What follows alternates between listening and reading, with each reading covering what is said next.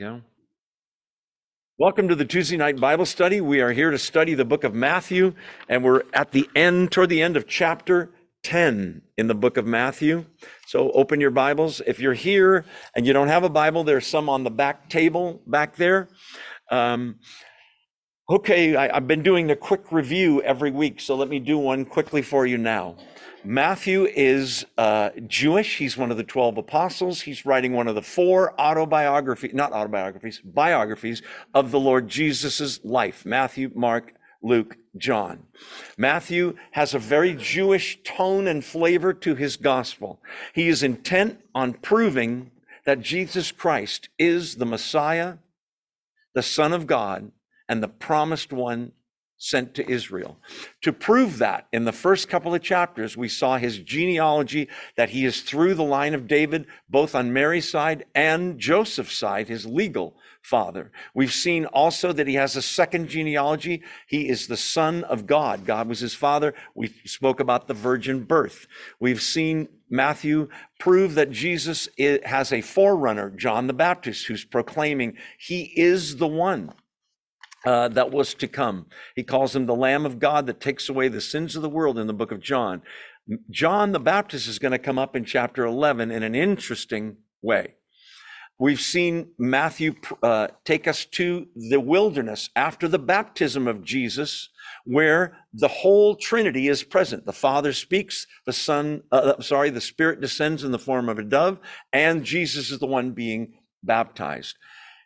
Following all of that, there's the temptation in the wilderness where he's tempted not by his own lusts. He has no, no sin nature, but he's tempted by the devil himself and comes through that temptation with flying colors as the second Adam, just like the first Adam did not. The first Adam succumbed and sinned. This Adam said no to temptation, quoting, by the way, scripture every single time there was a temptation. Following that is Matthew 5, 6, and 7, the Sermon on the Mount, the greatest sermon or speech ever given, tremendous ethics and teaching and wisdom that can only come from God. After that, chapters 8 and 9 is all miracles. Matthew bunches together a bunch of miracles. Depending on how you count, it's either 11 or 12 to show that he has power over all sickness and disease, over demons. He even has power over controlling nature, telling storms, shh, Pretty amazing. Uh, chapter 10, he's sending out his 12 apostles on a sort of a short missions journey to spread the word about the Messiah. Do they know the full gospel that he's going to die on the cross, rise from the dead, and pay for the sins of the world? No but they are just saying what he's been saying, what John the Baptist has been saying repent, for the kingdom of heaven is at hand. They're going to spread the word about Jesus, some of the wisdom they'll remember that he said. They will tell about the miracles that he did. But Jesus has given them in chapter 10 power to do miracles themselves, even to the casting out of demons. These guys are uneducated in terms of that, and he's going to give them that power for this temporary mission. Scholars differ as to whether it was as short as a week or as much as a month, but that's about all it was. It wasn't a big, long thing. They're supposed to stay in Galilee, which is northern uh, Israel, and not go into the big cities. Where we've come now is the end of his instructions in chapter 10 uh, for example, verse 16, there's all kinds of warnings. I'm sending you out like sheep among wolves. Be as shrewd as, as serpents or snakes and as innocent as doves. Be on your guard. You, and he tells them about being handed over to local councils to be arrested and both religious and political persecution. Did that happen in this short mission journey? No. He's speaking prophetically about what will happen to people that spread the gospel in the years to come. In, in any case, he keeps explaining that they will be persecuted. Look at verse 21.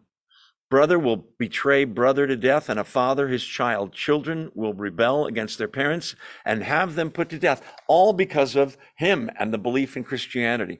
He's saying that Christianity is so radical that those that don't believe are going to hate it. The unbelieving world hates Christianity to varying degrees, they show it. There are countries where you can get arrested for preaching the gospel or owning a Bible. Um, let's see. So he's saying in verse 26, this is all what we did last week. Do not be afraid of them. There's nothing concealed that won't be disclosed or hidden that will not be made known. He's saying it's going to go worldwide. This little tiny religion is going worldwide. It'll all come out that you were right, that they were wrong. There'll be judgment. God's going to make everything right. Uh, uh, let's see. Uh, yeah, we're going to come down to verse uh, 32 in a moment. those of you that are here in person, so I know that you're awake, say amen. Amen. Okay. Oh, there's a sign back there. You don't need the sign. You can just, I love it. And those of you on Zoom, if you're awake, say amen or wave. I saw a sign go up. Oh, amen from Zoom land. I love it. Okay. Now we're at verse uh, 32 of Matthew chapter 10 which reads, Whoever acknowledges me before men or others, I will acknowledge before my Father in heaven. But whoever disowns me before others, I will disown before my Father in heaven. Um, there was a TV show in the early 60s called Secret Agent, right? And there was Secret Agent Man was a Johnny Rivers song. Um, there's all kinds of people that do undercover work. There's no such thing as a secret agent Christian. No such thing. I'm a Christian, but I don't let anybody know. This verse says if you're ashamed of him for any reason, we'll get to the reasons in a minute. If you're ashamed of Jesus for any reason and don't acknowledge him before men, he won't acknowledge you before his father, which is tantamount to saying you're not saved. When he acknowledges us is when, at, when there's about to be a judgment day. For Christians, there is no judgment regarding sin. When my name or your name comes up, Jesus steps in and says, That's one of mine. I paid for all her sins, all his sins on the cross. No condemnation, chapter 8 of Romans. No condemnation for those who are in Christ Jesus. That's why we owe him everything. He paid uh, the biggest price for your sins and mine. He got the punishment you deserve. He lived the perfect sinless life you and I were supposed to live and offers us his righteousness in exchange for our guilt and sin. Talk about a great deal. My garbage for his gold. Incredible. So don't read this verse and think, oh, you mean like you got to say it out loud. You do. That's not wrong, but that's not the only way you can deny him. You're not a Christian, are you? Oh, me? No, that's verbal, right? Or somebody's putting down Jesus in the Bible and you just, oh, I'm outnumbered here. I'm just going to not say anything. In a sense, that's denying him, listen, with your silence, not with your words, right? How about this one? I'm a Christian. There, I said it. And yes, I'm getting drunk with my friends here, but that doesn't mean I'm not a Christian. That's a way of denying him. To be a Christian is to say, He is my Lord, my boss, my master. What He says is what I, uh, that governs my behavior. To go uh, uh, away from that, to steal at work, to use drugs, to sleep around, whatever the sin that besets you or me, it's a way of denying Him. So it's more than just words, but we have to be um, willing to put it out there and say it. You say, well, why wouldn't people just do that? If you're saying that, you must live in a Christian country where there's not that much persecution. The people at this time, Jesus is speaking, and after, even worse in the book of Acts, they were told, don't preach that name. Remember? Peter and a few of the other apostles get arrested, and they are told in jail, don't preach that name. And Peter says, don't you love this? we must obey God rather than men. Translation, no thanks. We are going to keep preaching it. We have to acknowledge him.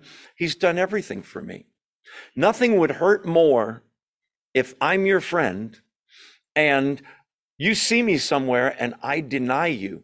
I, am not sure who you are because I'm with my other friends and boy, that hurts. How much more the Son of God if we deny him? If we deny him, he's ashamed of us in a sense, you might say. So there's all kinds of ways to deny him. there's been a saying that's, uh, or just a little story that goes around that if you're, if you were arrested theoretically, and the charge was uh, Louise or Jesse or Joe or anybody uh, is a Christian, that's the charge. Would there be enough evidence to convict? What they would look at is your calendar. What does he do with his time? Well, he's doing this, and oh, she goes to Bible study, she goes to church every week. Then they'd look at your checkbook. What evidence is there this person's, uh, oh, they're donating to this, helping hands, a pregnancy. Oh, yeah, okay, church. Uh, yeah, there's some evidence. And they might go to your house and find your Bible with this much dust on it, or they'd find it open on the kitchen table with writing in the margin and evidence that you're a believer. These things don't save you, they are the evidence that you're truly saved. One of those things is he tells people. She says it to her friends, to she's witnessing to people and what have you. Okay. It's a lack of evidence that might con- not convict somebody, meaning a lack of fruit Jesus talked about earlier. You'll know them by their fruits. Okay, I got to say one more thing about 20, 32 and 33, and that's this. Have you ever denied him or kept quiet when you should have speak, spoken up? I have. Is that it? You're out now. You're, you're going to hell. No, listen. Let me give you an example somebody that denied him three times. Do you know who I'm talking about? Peter. I don't even know him. It was one of his best friends. It was his master. Peter's the same guy that said in Matthew, you'll see it when we get there, I say you're the Christ, the Son of the living God. Remember that? That same guy said, I don't even know who you're talking to. I've not, I don't know him. A slip doesn't, okay, you're out. You're, you're not saved. Instead, it's a lifestyle.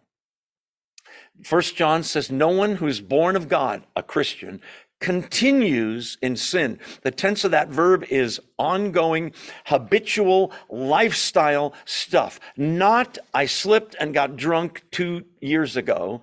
It's, I get drunk three or four times a week.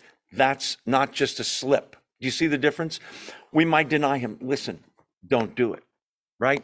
He's our Lord. We owe him everything. But I wanted to mention one little slip doesn't open a trap door anywhere.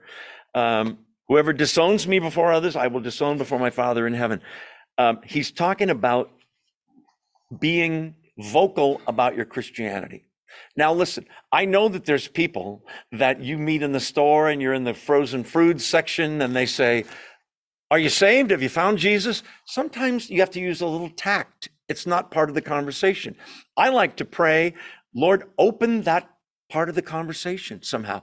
Honest to God, it happened to me today. Uh, where God brought the conversation around and around started with COVID and a few other things. Before you know it, we're talking about Bible and God and creator and Jesus and church. And anyway, hopefully they're on Zoom right now. Um, okay. If you've been looking for a good slogan to put on your Christmas card, verse 34 is not it. Whoever, uh, sorry, do not suppose that I've come to bring peace to the earth. I did not come to bring peace, but a sword. What? Peace on earth. I see that on Christmas cards. Is that scriptural? It is. Right? The angels announce peace on earth, goodwill toward men. What is he talking about here? Okay. The Bible often uh, mentions things that are the consequence, not the intention of what happens.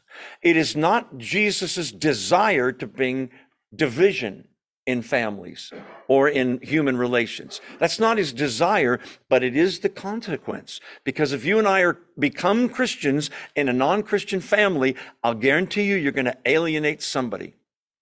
In extreme cases, there are Muslim families where they hold a funeral for the person who became a Christian and get rid of them out of you're out of the family forever you're an embarrassment you're a disgrace kind of thing so let's read that verse uh, and talk about it. Do not suppose that I've come to bring peace to the earth. Ultimately, he does bring everlasting peace. Okay, we got to define what's peace. Two definitions globally, it means the absence of war. He will bring that in the millennium and in the eternal state, heaven on earth. Okay? Absence of war. But in a personal sense, peace is inner tranquility.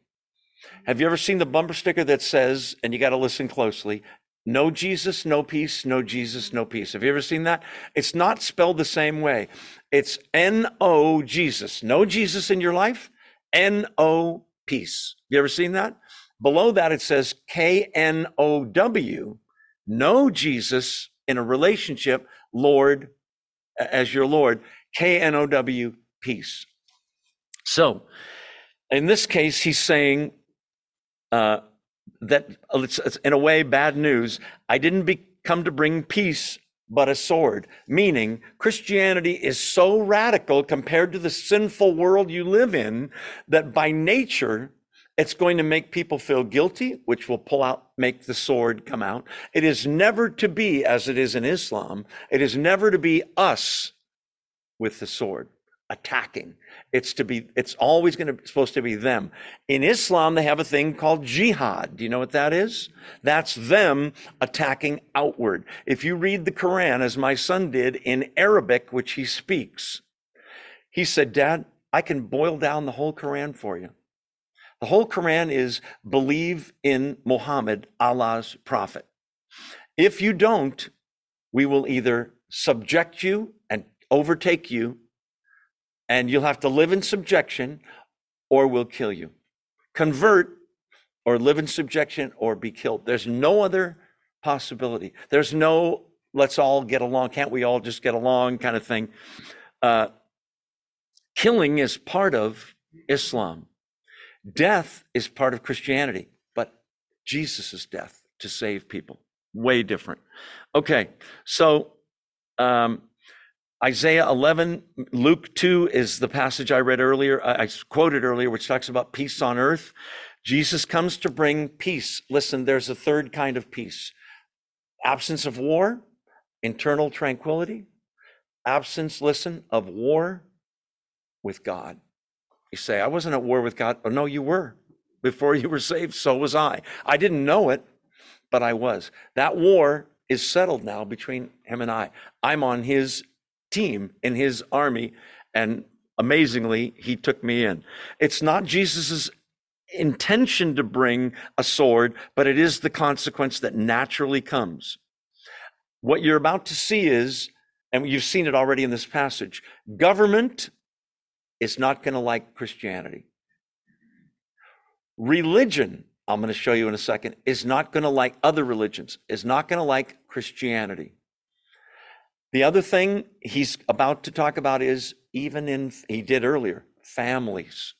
Isn't that interesting? Those are the three institutions that are the building blocks of society that God created family, human government, and religion. But not all religions, all the other religions are man made. This is, this religion, Christianity, is God made. Okay.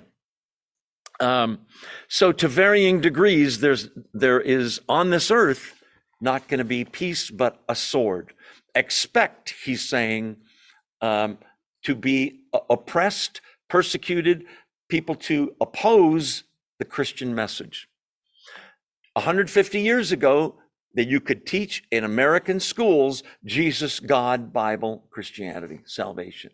Try that now in most public schools. It's like a four letter word, which they allow those now, but not, not the gospel, interestingly enough.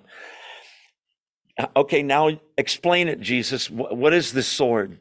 Verse 35. I've come to turn a man against his father, a daughter against her mother, a daughter in law against her mother in law.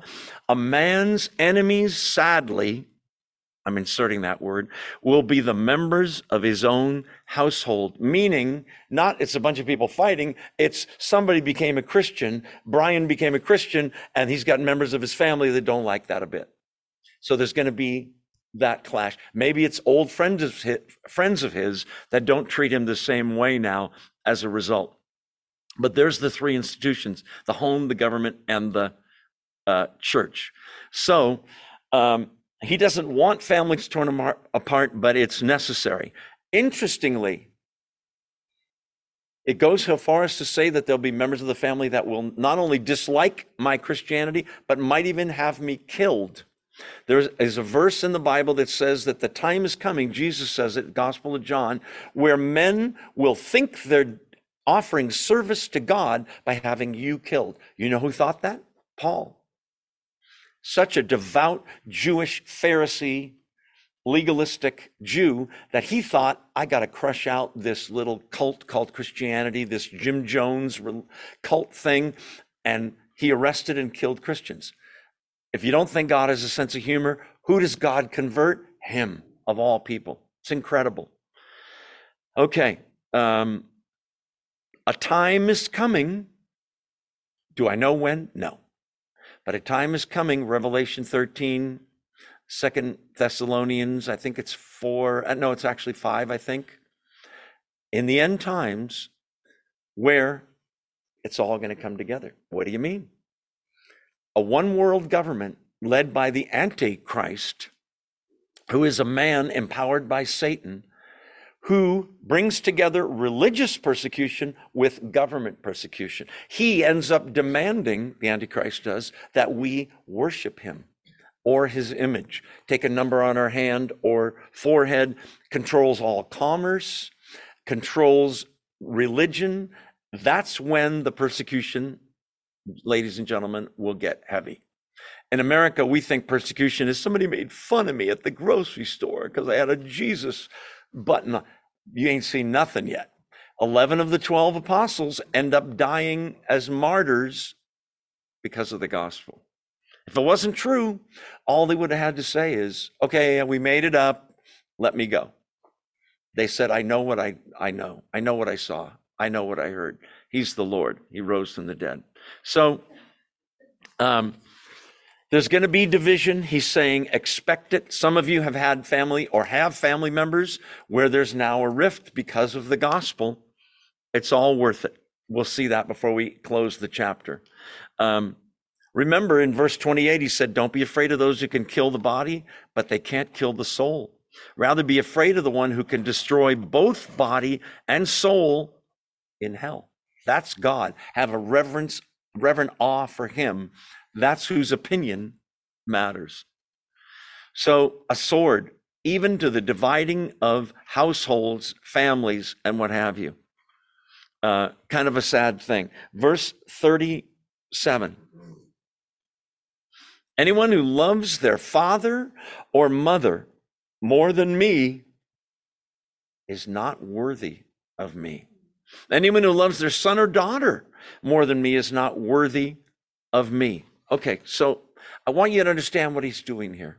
He's trying to move roadblocks out of the way for believers ahead of time. Jesus would be the last person to say family doesn't matter. One of the Ten Commandments is family, right? Honor your father and mother. There's other scriptures in the New Testament and Old about the same thing being true for parents being good to their children, taking care of their children, loving their wives, whatever, parents, all of those family relationships. However, uh, there has to be, listen, a priority. We're all familiar with top 10 lists, aren't we? Happens in music. The Nielsen ratings on TV, It could tell you the top 10 shows that people are watching, or the book, the bestseller list, New York Times bestseller list, the uh, Amazon bestseller list. By the way, I can't resist saying all those book ones, Amazon, Barnes and Noble, which is no more, and New York Times bestseller list ain't true. What do you mean? I'll tell you what the best selling book in America is. And it's not on the list, it's the book in your lap. The Bible is the best selling li- book. Listen, every year in America, it's also the best selling book in the history of planet Earth. Why don't they list it? Well, it's a different category. Why? It should always be number one because it is. How many here own more than one Bible? Anybody? Anybody own more than two Bibles? Keep your hands up. Come on. You, is there any other book you own more than one copy of? I rest my case. Okay, that's going to be on the test. You might write that down. Just kidding. Um, okay, Jesus does not want to be in your top 10. Number six, Jesus, you're moving up. I really, I love you, God. You're, he doesn't want to be in your top three. He's got to be number one. Tim Keller has a sermon from New York that's called Crown Me or Kill Me. So, that seems so extreme. It's the truth. Because that's what every human being does. They either crown him as Lord and Savior or they dismiss him. They say, like the Jews did, crucify him. Remember? Jesus has to be, listen, number one. It may seem like, why isn't he happy with number four? That's pretty good. Here's why. Because if there are three things in your life, whether it's family or friends or your job or your PhD or your fame or your good looks or your um, whatever it may be, ahead of him, that will cause you to deny him one way or the other. He's got to be number one. But by the way, this is not a guy with a big ego. He deserves, he should be number one. Here's why because he gave you the other nine numbers. What's number two? Your spouse? Who do you think found your spouse for you? Your kids? Who do you think? Your parents? Your friends? Who do you think was involved? Well, my talent that I have at painting or whatever. Who do you think gave you that talent? He's number one. It's the only place he could be. Crown me or kill me. So this seems, I know, extreme. It's not. If you love your father and mother, he doesn't say if you love them, he says if you love them more than me. What you're liable to do is come home and go, Dad, Mom, I became a Christian today at Young Life. And they might say, Oh, don't do that. Don't get, don't become one of those Jesus freaks. And you might, if you love them more, go along. You know why? Because it's human nature that you want to please the one that you love, right? Uh, I, I met my wife and we were dating, and she wanted to go to the ballet in San Francisco. I went to the ballet. I don't like ballet. I don't like the music. I don't like the tights and the little dance moves. And I was so bored. If there was a 49er game on, I would have been watching it on a phone if they had them back in the early 80s, but they didn't. You know why? I want to please the one I love. Jesus can't be in second place. Father and mother is important, but you're not worthy of him if you if you have something ahead of him. You could insert money there and all the other things I mentioned. Um, here's another one. Good health. What do you notice about these things? Well, good health is a good thing. Being a loving father or son, brother, those are all good things. The good things, listen, are the ones that, in which you and I have the most danger of idolatry with. You and I are not going to go worship some carved idol. We might put in first position something that's very good. Money is a good thing. Excessive greed, bad. But money is a good thing in proper balance, right? Anything that you put ahead of God can become an idol. Notice they're all good things. Okay, now it gets even a little more intense in verse 38 because we've covered a bunch of stuff so far. He's left one thing out, and that's self. You know what I've got? What? My life. Billy Joel. I don't care what you say anymore. This is my life. I call the shots in my life. I'm Frank Sinatra. I did it my way. Okay, read verse 38. Whoever does not take up their cross and follow me is not worthy of me. Okay, now we've, we've left the father and the mother and the sons and the friends and the job and the career and the all the other stuff. Now it's come down to the base level. Do you love Jesus Christ enough that you love him more than your own life? Because I'll guarantee you, for most people, if Jesus is number one, number two is usually my life. I want to preserve my life. That's a natural instinct, is it not? Preserve your life. That's why we have reflexes. If a baseball is coming at me at 80 miles an hour, I might hopefully get my hand up or move out of the way. I just want to preserve my life. It's natural. If you throw me in an 80 foot deep lake, I'm going to just naturally try to get to the air to save myself. This verse is asking the question, or maybe making the statement, that even your own life can't be more important than Jesus. You say, well, I don't see that there. I say, take up their cross. Okay. We think of the cross as, you know, the cross, a thing you might wear on a necklace or around your neck or have a cross on your house or whatever. That's great. But to that generation, a cross is an instrument of torturous death. And if you take up a cross, guess who's going to die? the guy who took up the cross. You carried either the whole cross if you were strong enough, and if you weren't, the cross beam to the place of execution. He's saying, let me put it in terms for today. Um, hold on, I need to read it correctly. Whoever does not take up their cross, whoever does not voluntarily take up their guillotine, their gas chamber, their firing squad, are you getting the picture? capital punishment. They're going to kill me. But those are all not as bad as a cross. Okay, so why am I taking up a cross? Two, two things. He's not saying every single Christian is going to have to die for their faith. For centuries, for millennia, we've had a lot of Christians. Most Christians have lived and died and didn't have to be martyrs, but they had to be willing. Am I? Are you? Honest I don't know. I, I think I am. Might come down to it, and uh, I don't know. But by the grace of God and the Spirit inside of you and me, we need to be willing even for that. So that's meaning number one. If it ever came down to it, what he's been talking about is don't deny me before men. Even if your dad or your mother or your kids ridicule you, or your friends or people at work, or you can't get ahead in the real estate business being a Christian and talking about it, you might not get as many clients. So what? But now he's come down to the real brass tacks. Am I really number one? Or is preserving your own life, your own skin, number one? Taking up your cross, number one, means at least being willing that if they're saying we're going to kill everyone in this room who's a Christian, that you're willing to die. For a Christian, what did you lose? Nothing. You're going to die anyway. What did you gain? Everything. Right? Go into the presence of God. For Christians, it's a glorious graduation.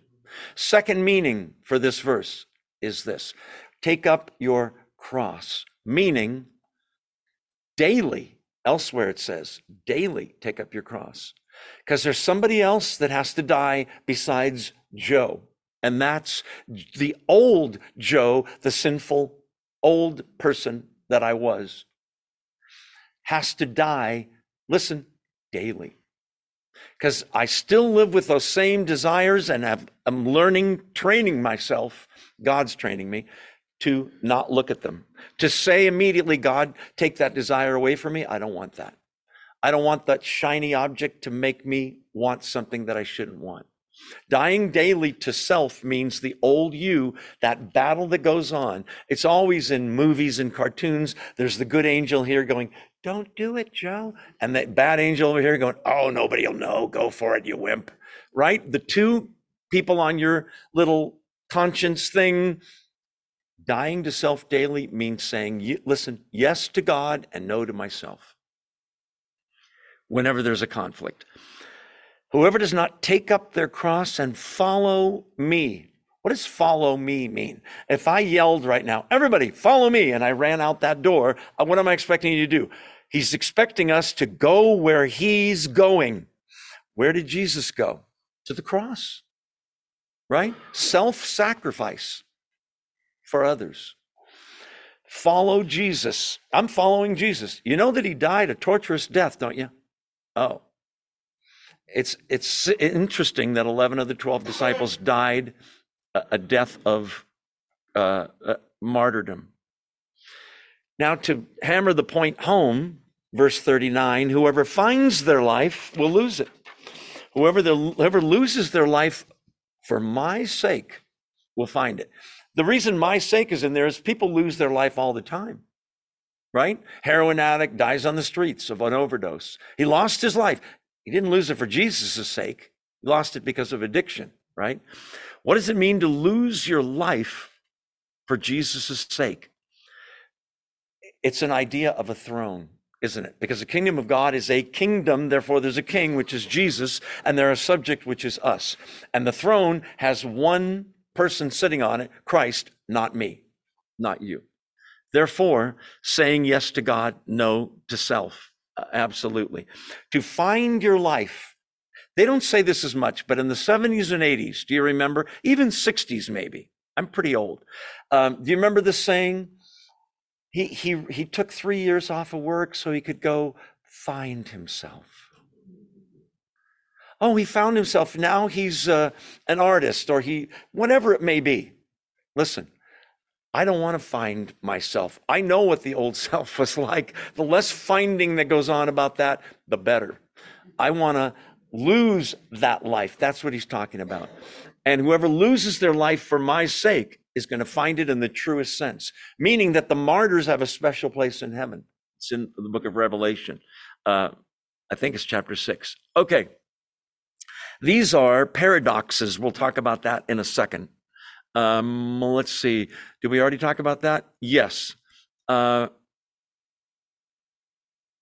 I want you to notice in verse 38 one particular word. I forgot to mention it.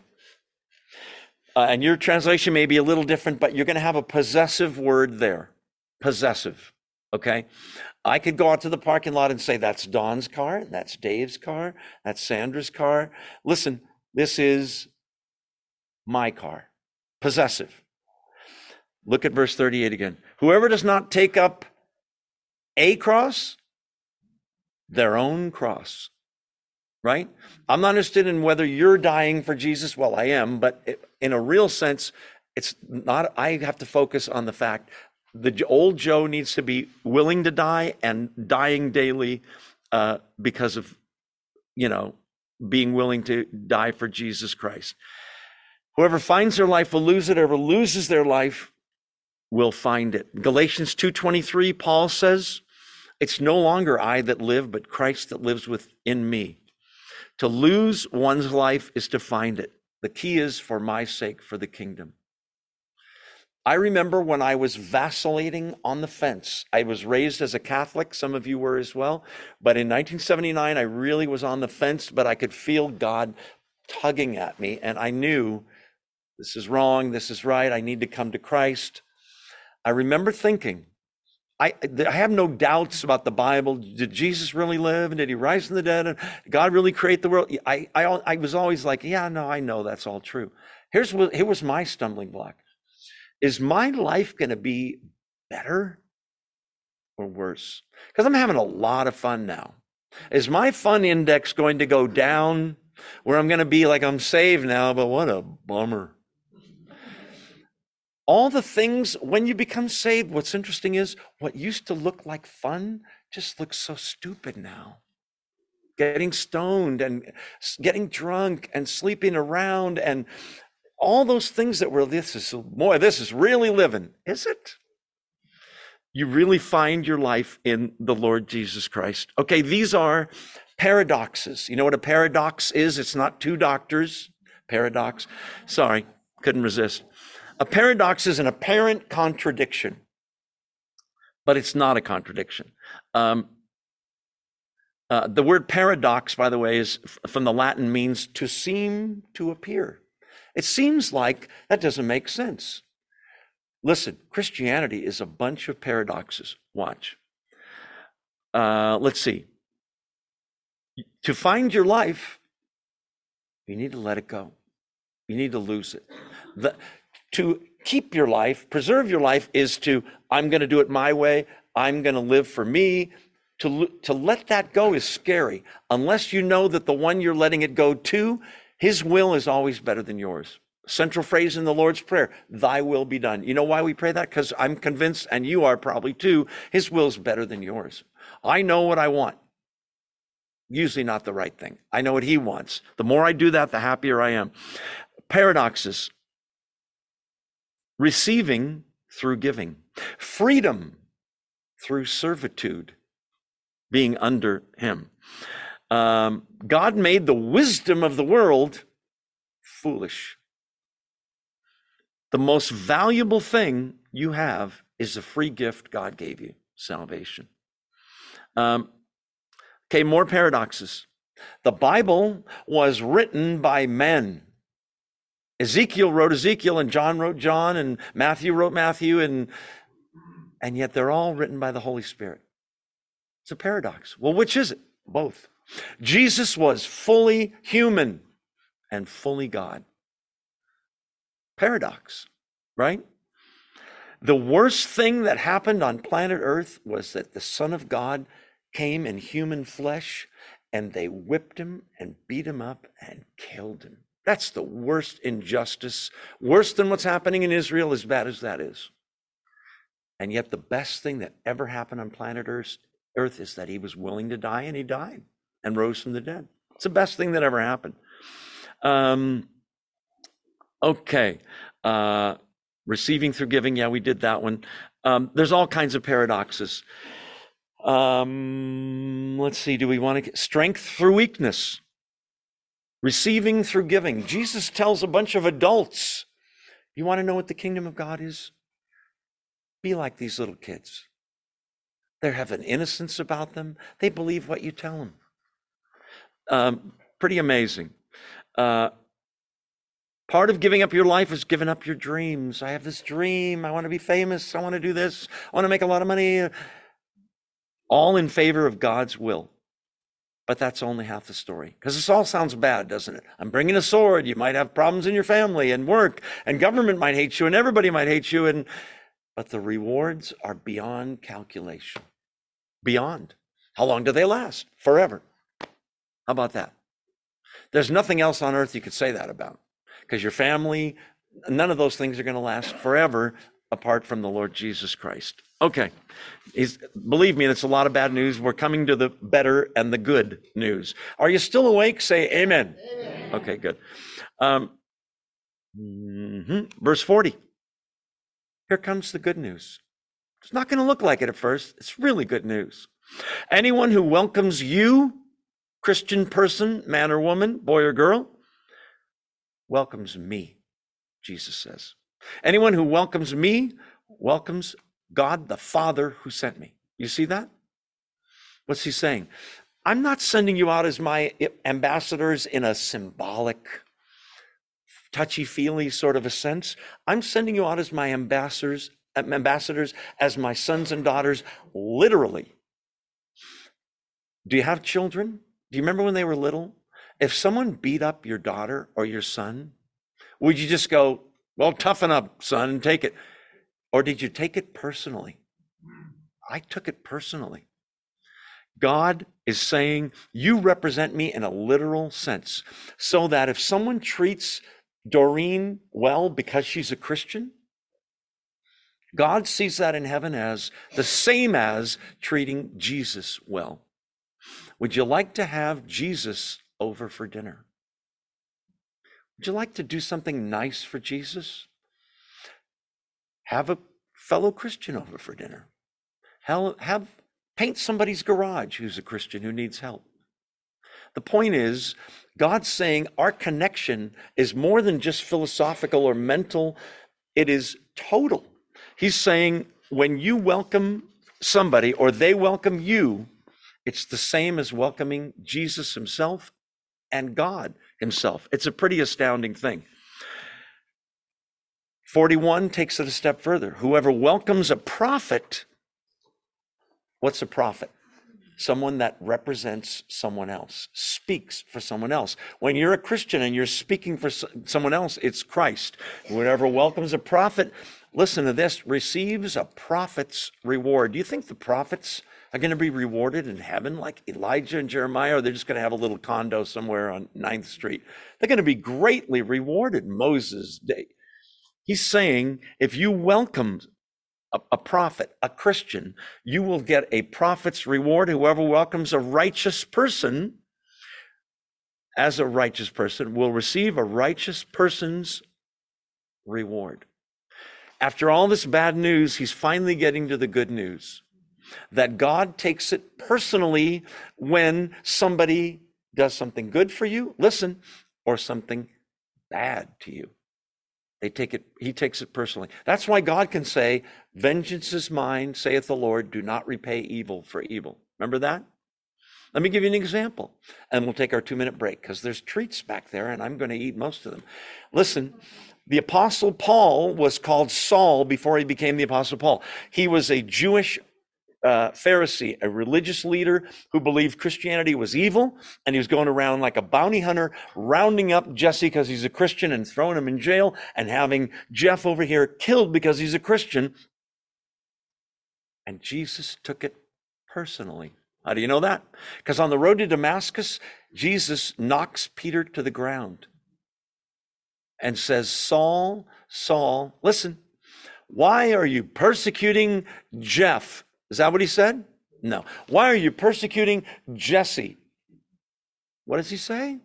Why are you persecuting me? I take it personally.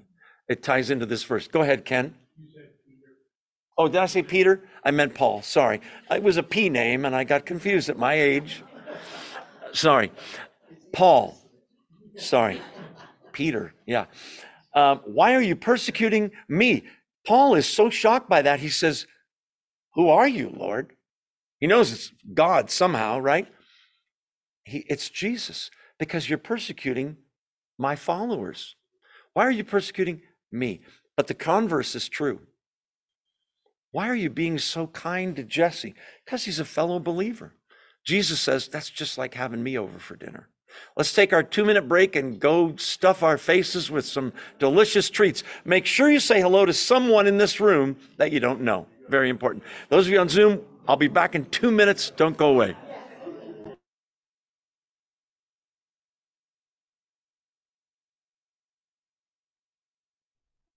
Welcome back to the Tuesday night Bible study. We're in the Gospel of Matthew, chapter 10, and people are eating a bunch of empty calories back there, and we're enjoying it, aren't we? Praise God. Anyway, um, let's see. So, more good news is coming, and you're probably saying it's about time, Joe. Um, but those who treat you well, God takes it personally. God also takes it personally when those, then some people treat you poorly. Um, so he's saying you have great value isn't he? Verse 42. Now he's really going to get to the nitty gritty. Verse 42, and if anyone gives you, gives, sorry, even a cup of cold water to one of these little ones who is my disciple, truly I tell you that person will certainly not lose their, what? Reward. It almost seems silly to me. Just for a cup of water? Listen, if it's given because you know that person is a believer and you're trying to bless a fellow Christian sister or brother for that reason, and it doesn't have to be water, it can be 50 cents, right? That you donate to some ministry. If you're doing it to honor God and not for your own self aggrandizement, God sees that and says there's a reward for that. Speaking of rewards, the ultimate reward is knowing Christ Jesus, spending eternity with him. Amen. But there are varying degrees, we've said more than once, in hell, varying degrees of punishment and varying degrees of reward in heaven. But even the worst position in heaven is beyond calculation how awesome it is. Re- there is a judgment coming for believers that involves only rewards. Sins of believers are not punished. Jesus took our sins on the cross. Romans, as I said, there's no condemnation for those who are in Christ Jesus. Well, then what's the judgment? It's in the two Corinthian books, uh, both First and Second Corinthians mentions it. It has to do with rewards, meaning what did we do for the kingdom of God? And did you give Chris a little cup of water when he was out there working? Little things like that. Big things. Did you spread the gospel? Did you there are we rewards for those but god sees your motives and your heart. And if you wanted the credit for it you got it on earth and didn't get that's wood hay and stubble that's burned up. We won't go there now but it's in the notes. Okay. Um look at that. We finished chapter 10. We're just going at breakneck speed, aren't we? Those of you that have never been here before, we go rather slowly because we believe every word is from God. Why would you slough over? Let's speed read chapter 11. Why? Okay, speaking of chapter 11. Uh, yeah, we talked about that. Chapter 11. After Jesus finished instructing his 12 apostles, he went on from there to teach and preach in the towns of Galilee. This is a formulaic statement Matthew uses when there's the end of a discourse or speech. He did it after the Sermon on the Mount. This is a speech. This is called the missions discourse or missionary sermon that he gave to the apostles, instructions for what to do, how long to do it, where to do it, to whom, all of that. So that's the end of that section. Um, interestingly, what I'm expecting to read in chapter 11 is so the apostles went out in groups of two, different areas. They came back. Let's hear what happened. Matthew's not interested, doesn't tell us. He's more interested in the Lord Jesus. Doesn't want us worshiping Andrew and Bartholomew. It's all about Christ. So, chapter 11 is interesting. As I said earlier, I won't review that whole list, but Matthew, very in an organized way, has been showing you Jesus is the Messiah because of his lineage, because of the miracles, because of the baptism, because of the temptation that he overcame from Satan, because of all the things he's done and said. Now it's decision time for the Jews. That's what chapter 11 is about. They have enough evidence. They have more than enough evidence. They have the Old Testament as well, which prophesies a coming Messiah, born of a virgin, born in Bethlehem. Um, he'll be betrayed for a close friend by a close friend for 30 pieces of silver, which will be thrown in the temple and used by a potter's field. He'll um, have his hands and his feet pierced. He'll have his side pierced. He will be betrayed by somebody close to him who dips his bread with him. Do I need to go on? Born in Bethlehem, we already did that one. A descendant of David. It's time for them to decide. And sadly, in chapter 11, in varying ways, we'll see the Jews, for the most part, say no thanks rejection of Jesus. We'll talk about why that is because there's so much evidence. Why would they ever reject this Messiah? but they do.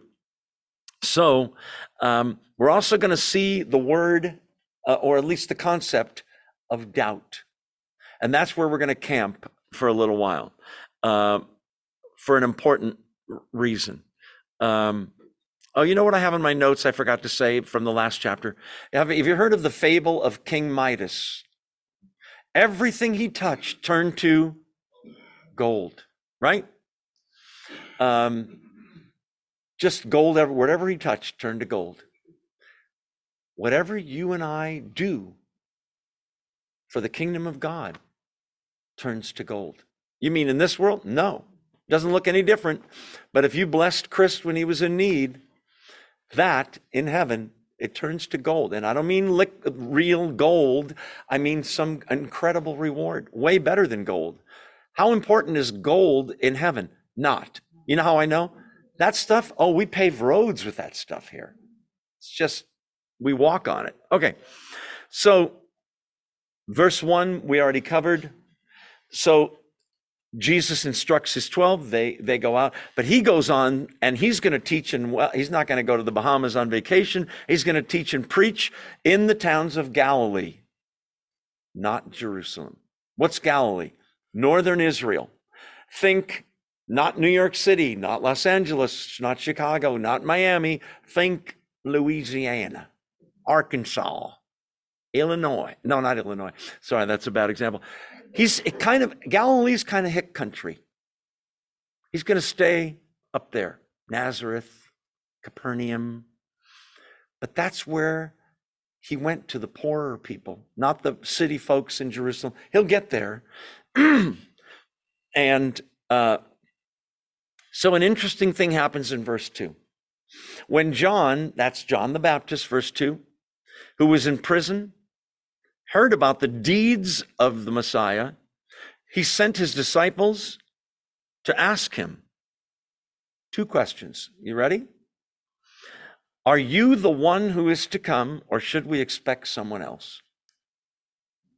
Are you the one?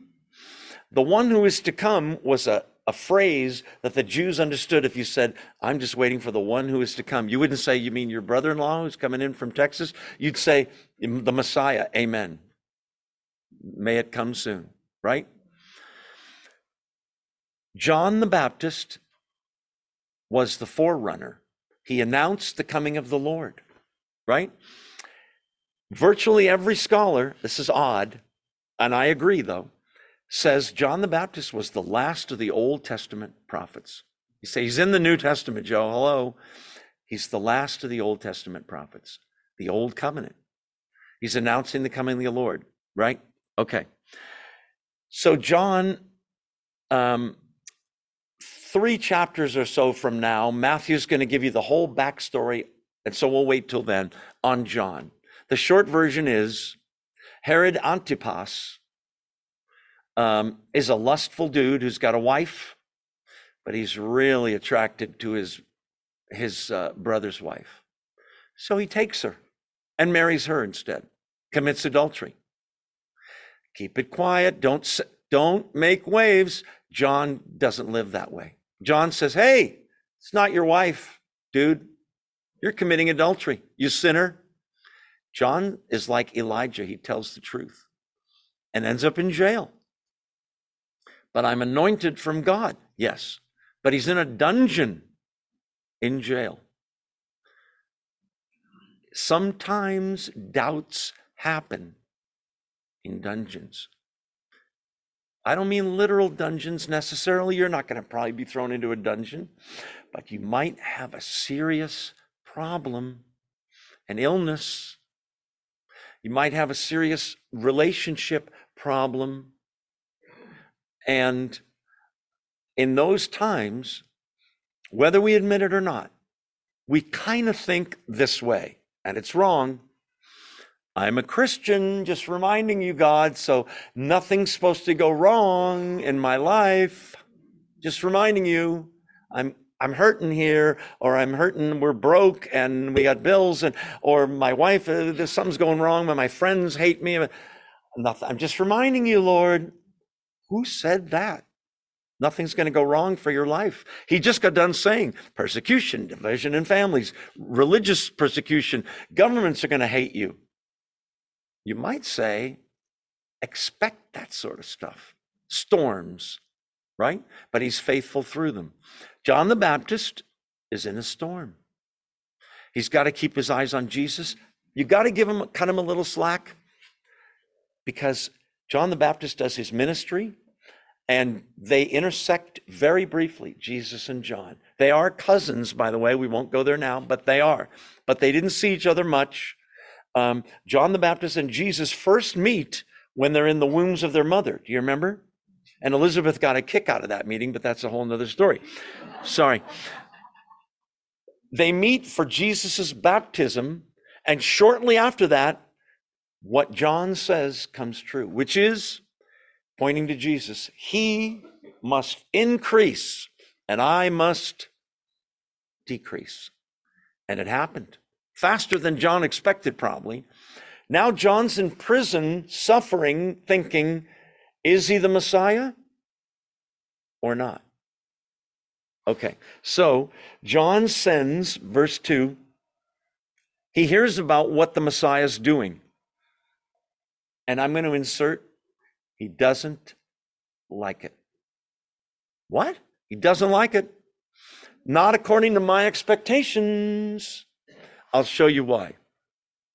Okay, by the way, there are scholars that think John's not really doubting here. It's a few disciples that are doubting. When I read this verse, John sent his disciples to ask him the question. I think it's John's question. Are you the guy? He said he was the guy. Behold, the Lamb of God who takes away the sins of the world. Remember that in uh, John chapter 1. Now he's having doubts. You probably won't doubt when everything's going really well in your life. If you're going to doubt, you'll doubt when, oh no, a storm, something big. Why me, Lord? In the negative sense. Okay. Um, let's see. Uh, keep your finger here but I want you to see, no, not that. Uh. Is it, isn't it Matthew 3? Gosh, it's in my notes somewhere and I can't find it. I'm so sorry. John explains that Jesus, I think it's Matthew 3, that Jesus is going to come and basically he's going to clean house. Um, look at, yeah, there it is, chapter 3 of Matthew, verse 12. He's talking about Jesus. I baptize you with water for repentance. John 3:11. But after me will come one who is more powerful than I. That's Christ. Whose sandals I'm not even fit to carry. That's Christ. He will baptize you with the Holy Spirit, talking about Christ, and with fire. Okay, here it comes. Listen. And he's quoting the Old Testament, and he's not wrong. This is what the Messiah is supposed to do. Verse 12. His winnowing fork is in his hand. He will clear his threshing floor, gathering his wheat into the barn and burning up the chaff, the sinners. He'll judge all the enemies of righteousness. Go get him, Jesus. He's in prison and he's got visitors that come, his disciples. Oddly, they're still following John. They're not following Jesus, these guys, yet.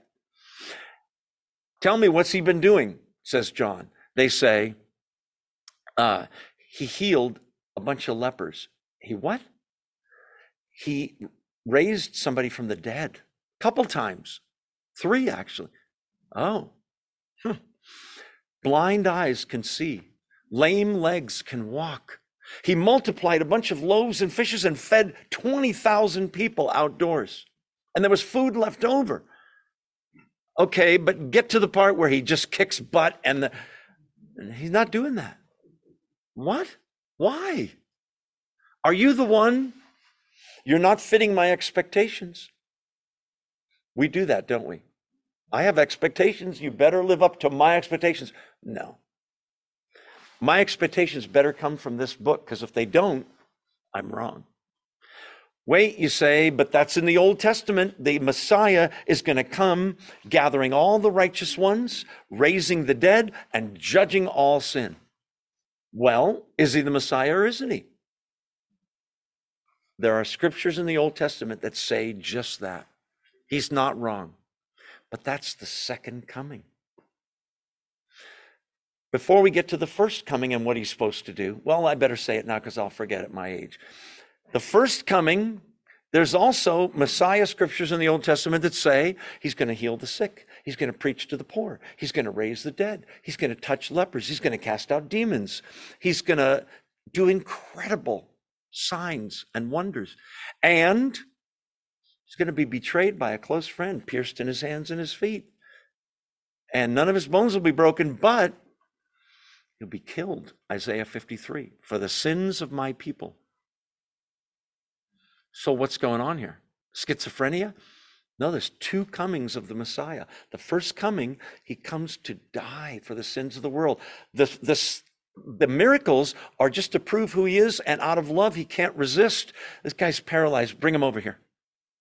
In the name, you know, and he heals him. Listen, John's wrong because he doesn't have the God's timing thing right. John ought to listen, and you'll see it in a second. But here's the thing why doesn't Jesus just come here and judge all sin right now?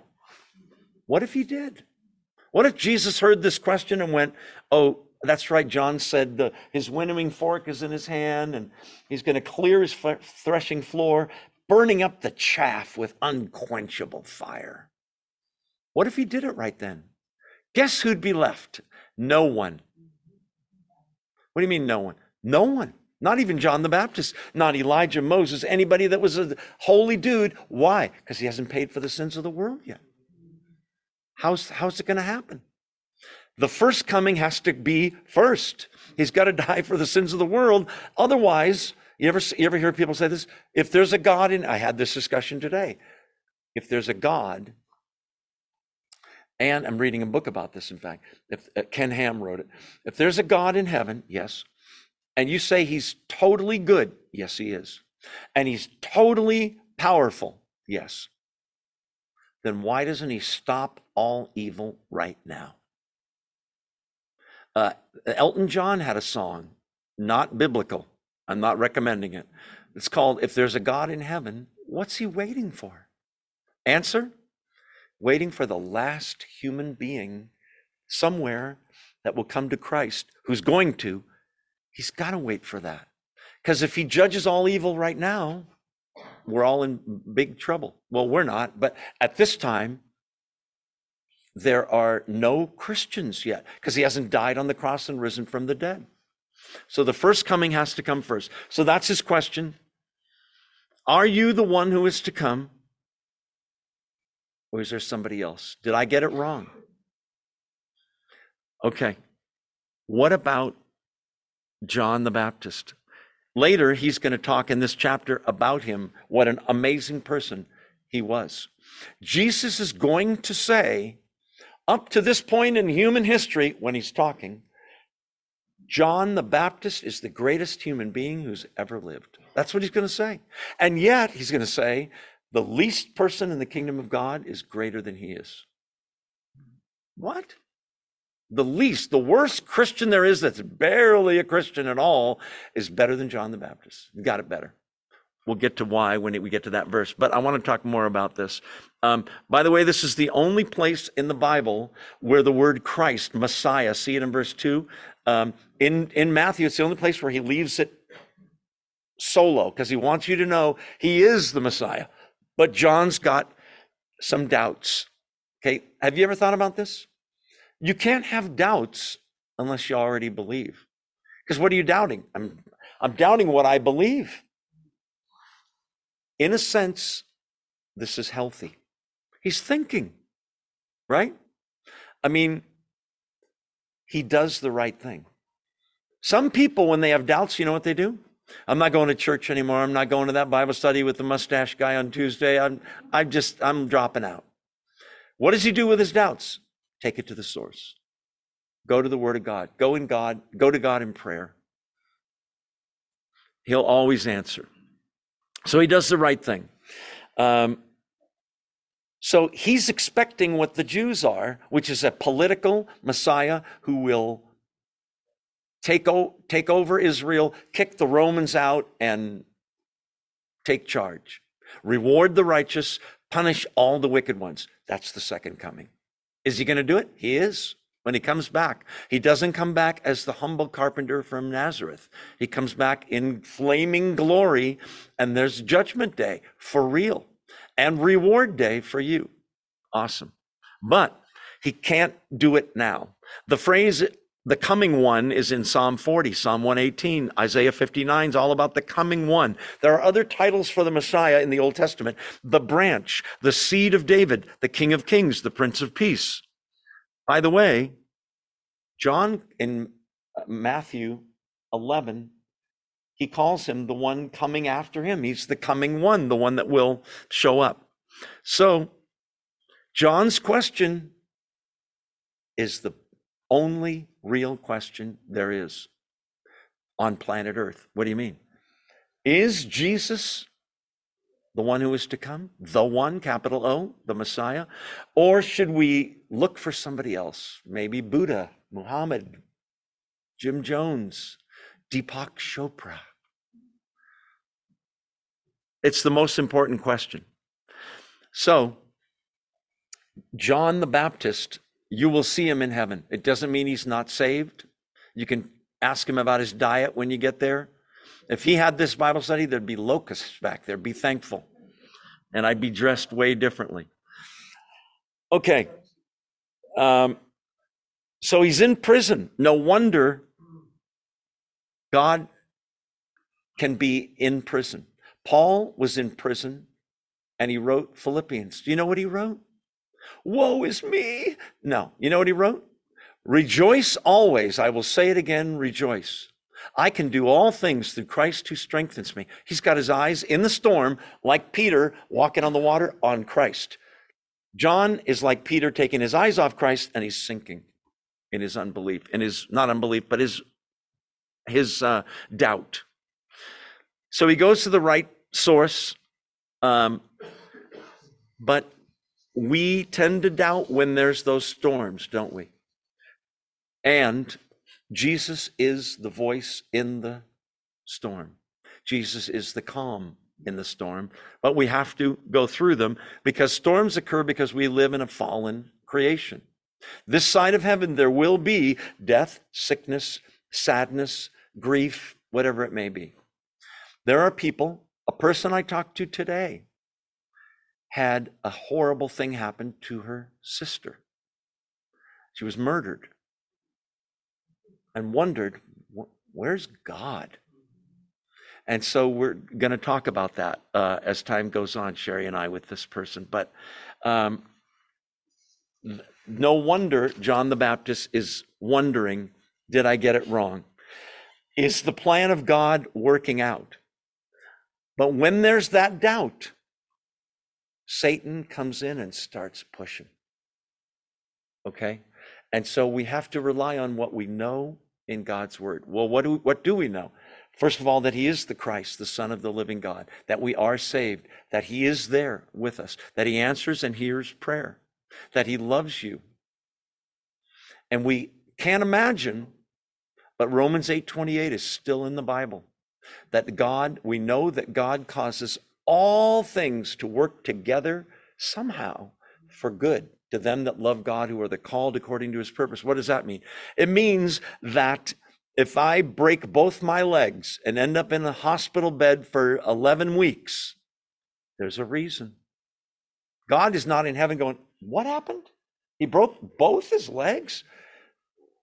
God may be behind the broken legs to teach me something, to make me humble. Maybe I'm supposed to meet Harold in the bed next to me, uh, in the other person in my room, not in bed with me, but in the.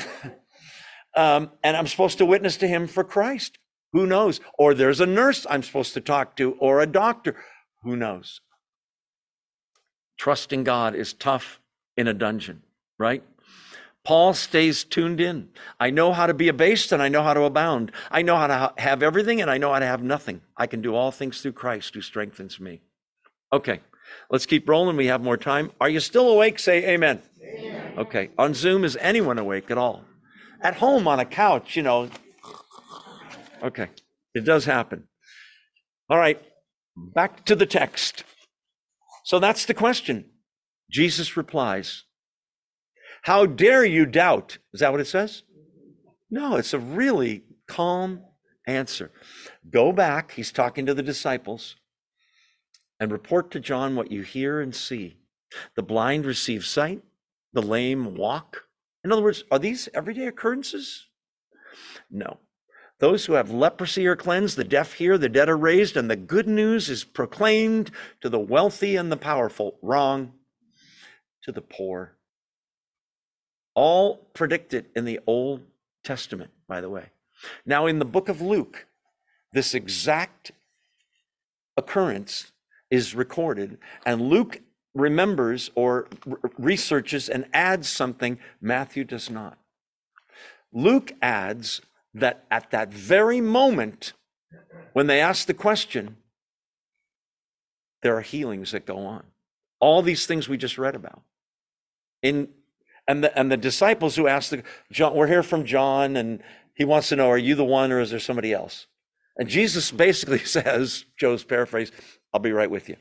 Bring him in and the guy that can't walk starts to walk and the blind guy can see and the demon possessed guy that's screaming and yelling ends up in his right mind and the woman brings her dead son and he touches him and he comes to life and jesus preaches a little sermon and turns to them and says now to your question go tell john what you just saw and just heard firsthand you say well i didn't see it but we're reading evidence from eyewitnesses matthew mark which is really the gospel of Peter, dictated by Peter to Mark. Luke, who's a researcher, didn't witness this stuff. He's a Gentile, by the way, but researched it carefully. Read the first part of Luke chapter one. And John, who's the, the closest eyewitness along with Peter, eyewitnesses. It's all true. Um, this Luke 7 says, In the same hour he cured many infirmities, afflictions, evil spirits, and sight to the blind. Wow. They got a little show there, didn't they? Wow. Um, let's see. Ah, that was verse four and five. Yes, and even no, that was four and five. Um, the gospel being proclaimed to the poor, yeah, we already talked about that, is also Old Testament. Okay, verse six is so interesting to me. Blessed is anyone. What does that sound like? One of the Beatitudes, remember? Blessed are the poor in spirit. Blessed are those who hunger and thirst for righteousness. No, here it's blessed is the one or anyone who does not stumble on account of me. In a gentle way, he's saying to John the Baptist, John, you're stumbling, you're tripping over me. The word stumble is the word scandalizo in Greek. It means to be scandalized over me. Remember, there are two realities, or maybe more than two. There's the real reality of who and what Jesus is and what he's supposed to do, and there's my expectation. He better, this Jesus you're telling me about, Chris, he better come through for me and I need a job. And he, he who are we to demand that? He might make you wait because that's where faith gymnasiums occur, right? When you're waiting. John doesn't realize he's in the faith gymnasium and he's not working out. He's not praying. He's not believing. Go back and report what you see. All those miracles. The, the good news is proclaimed to the poor.